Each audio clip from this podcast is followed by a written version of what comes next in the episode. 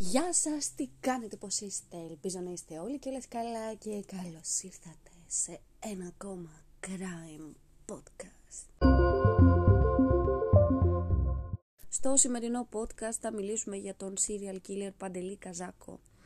Η ιστορία του ρατσιστή δολοφόνου που αιματοκύλησε το κέντρο της Αθήνας στα τέλη των 90s. Μέσα σε τρεις ημέρες ο Παντελής Καζάκος σκότωσε δύο ανθρώπους και τραυμάτισε επτά όλοι τους ξένοι, όλοι τους χωρίς να έχουν καμία σχέση με τον δράστη. Μοναδικό του κίνητρο το χρώμα τους, η γλώσσα και η καταγωγή τους. Αρχικά οι ειδήσει θα μιλούσαν για ξεκαθάρισμα λογαριασμών μεταξύ αλλοδαπών.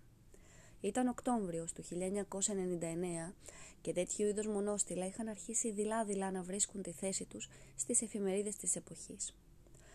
Όταν όμως θα συνεχίζονταν τα φωνικά και στα χέρια της αστυνομίας θα έπεφτε ο 23χρονος φύλακας της ΕΡΤ, θα άλλαζαν το αφήγημά τους και θα έκαναν λόγο για ένα ψυχοπαθή. Το ρατσιστής θα δυσκολεύονταν ακόμα να το προφέρουν, αν και δεν υπήρχε καμία αμφιβολία για τα κίνητρά του.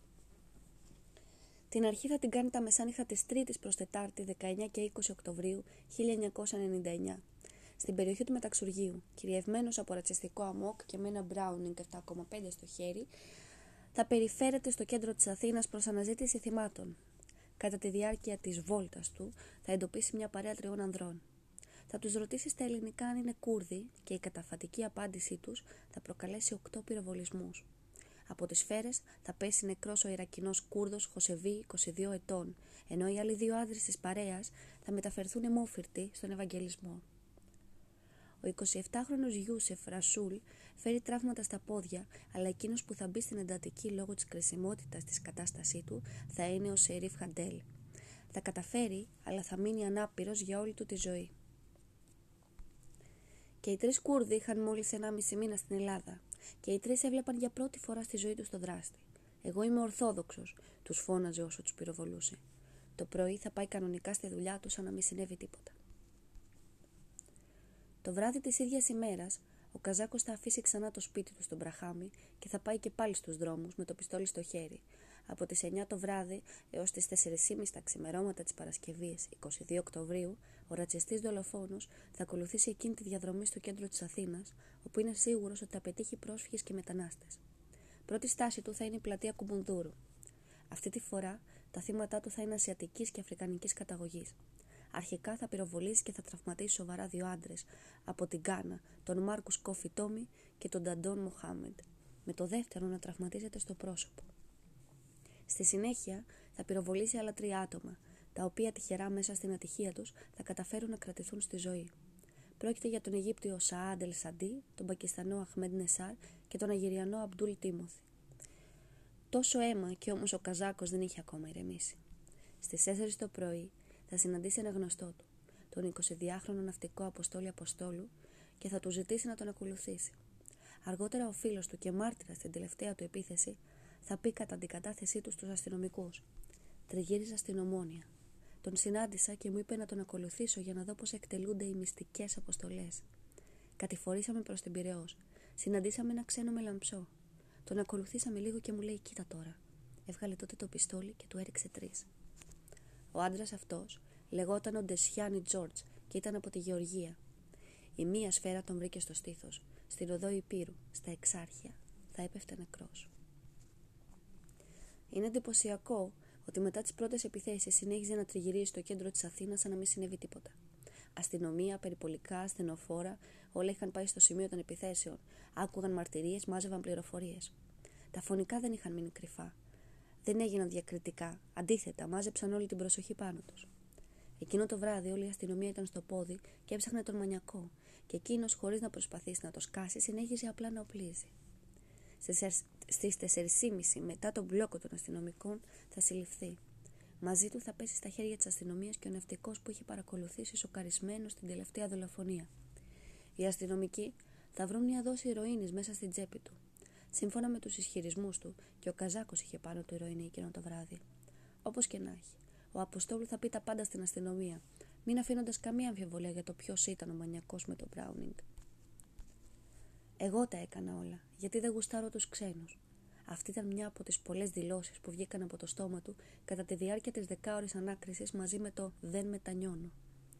Ήταν τόσο μεγάλη αυταπάτη του που όταν μάλιστα συνάντησε τον πατέρα του, τον ρώτησε: Ο κόσμος με θεωρεί ήρωα ή φωνιά; Για να πάρει την απάντηση, φωνιά σε λένε, τουλάχιστον σύμφωνα με τα δημοσιεύματα της εποχής. Ο πατέρας του θα πει επίσης στο βήμα στις 26 Οκτωβρίου 1999. Η συμπεριφορά του ήταν φυσιολογική. Ορισμένες φορές σε συζητήσεις μας ασχολούνταν με τις εξελίξεις στα ελληνοτουρκικά και στο σπίτι μέσα μερικές φορές φορούσε στρατιωτική φόρμα παραλλαγής. Τα δολοφονικά ένστικτα του Καζάκου είχαν πυροδοτηθεί από ασήμαντες αφορμές. Επικαλέστηκε κάποιες μικρές λογομαχίες που είχε κατά καιρούς με αλλοδαπού και κάποιους διαπληκτισμούς μαζί τους σε αστικά λεωφορεία. Ισχυρίστηκε, βέβαια, ότι το βράδυ πριν πυροβολήσει τους τρεις Κούρδους είχε συμπλακεί στην ομόνια με συμπατριώτες τους και ότι είχε ξυλοκοπηθεί, αλλά δεν φαίνεται να έπεισε κανέναν. Τα κίνητρά του ήταν καθαρά ρατσιστικά. Άλλωστε, όπως έγινε γνωστό στη συνέχεια, ο Παντελής Καζάκος σχετιζόταν και με τη Χρυσή Αυγή. Παλιοί συμμαθητέ του από το 34ο Λύκειο κατέθεσαν ότι ήταν μέλος της νεοναζιστικής οργάνωσης, ενώ ένας καθηγητής του είχε δηλώσει ότι από μικρή ηλικία ο Φωνιάς είχε εκφράσει την νεοφασιστική ιδεολογία του. Αργότερα, αυτή η σχέση θα καταδεικνύονταν και στο δικαστήριο μέσω φωτογραφίας που θα παρουσίαζε ο συνήγορος πολιτικής αγωγής.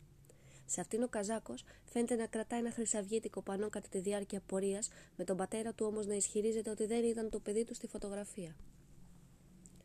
Οι δύο συνήγοροι του, ο Γάμα Πρασιανάκης, πρώην βουλευτής του Πασόκ, και Χίμερ Κογιανάκη, νυν βουλευτής της Νέας Δημοκρατίας, θα υιοθετήσουν τα υποτιθέμενα ψυχολογικά προβλήματα του πελάτη τους ως κύρια υπερασπιστική γραμμή.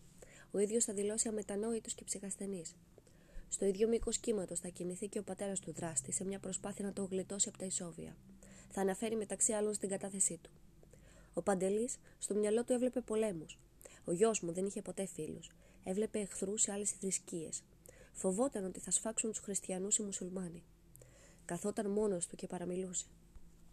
Απ' την άλλη, ένα από τα θύματα του Καζάκου, ο Νιγηριανός Αμπτούλ Τίμωθη, θα απορρίψει τους ισχυρισμούς της υπεράσπισης και θα πει στο δικαστήριο: Τρελός, μα οι τρελοί δεν ξέρουν να επιλέγουν. Αν πράγματι ήταν τρελός, είναι περισσότερο από σίγουρο πως θα είχε πάρει στο λαιμό του και Έλληνες, όχι μόνο μαύρους. Είναι το λιγότερο αστείο να το λέει κανείς αυτό. Τυφλός, ναι. Τρελό σε καμία περίπτωση. Τυφλός από το, από το μίσος και το ρατσισμό του. Η υπερασπιστική γραμμή θα καταρρεύσει. Ο Καζάκος θα καταδικαστεί πρωτόδικα σε δύση Σόβια και 25 χρόνια κάθριξη. Θα ασκήσει έφεση το 2002. Η ακροαματική διαδικασία θα επαναληφθεί. Σύμφωνα με τις εφημερίδες της εποχής, ο πατέρας του θα είναι πάλι εκεί για να τον υπερασπιστεί. Ο γιος μου άρχισε να παρουσιάζει ψυχολογικά προβλήματα από το στρατό. Ενώ περίπου ένα χρόνο πριν είχε μπλέξει με τα ναρκωτικά και ήταν έγκλειστος στη θεραπευτική κοινότητα στροφή. Όταν απελήθη από το στρατό, τον φώναξε ο διοικητής του και τον προέτρεψε να επισκεφθεί γιατρό. Ωστόσο εκείνος δεν το δέχτηκε γιατί ήθελε να προσληφθεί στην ΕΡΤ. Μου έλεγε πράγματα ακατανόμαστα, ότι άκουγε φωνές και ότι είχε εντολές από την κυβέρνηση να κάνει αυτά τα εγκλήματα, να εξαφανίσει αλόθρησκους γιατί ήταν εχθροί του τόπου. Το δικαστήριο θα επικυρώσει την πρωτόδικη απόφαση και υιοθετώντας την πρόταση του εισαγγελέα της έδρας, δεν θα αναγνωρίσει τον κατηγορούμενο το ελαφρυντικό του μειωμένου καταλογισμού. Το 2013 θα υποβάλει αίτημα αποφυλάκησης, το οποίο όμως θα απορριφθεί. Η ιστορία του Παντελή Καζάκου ενέπνευσε το επεισόδιο Σκουπίδια στον Κόκκινο Μήλο το 2000 με πρωταγωνιστές τον Γιώργο Γιαννόπουλο, την Πέση Μάλφα και τον Μινά Χατζησάβα. Και εδώ δεν έχω να προσθέσω και μη χειρότερα. Οι φασίστες στις φυλακές, αν όχι κάτω από το χώμα. Να είστε καλά, να περνάτε καλά και μέχρι την επόμενη φορά. Φυλάκια.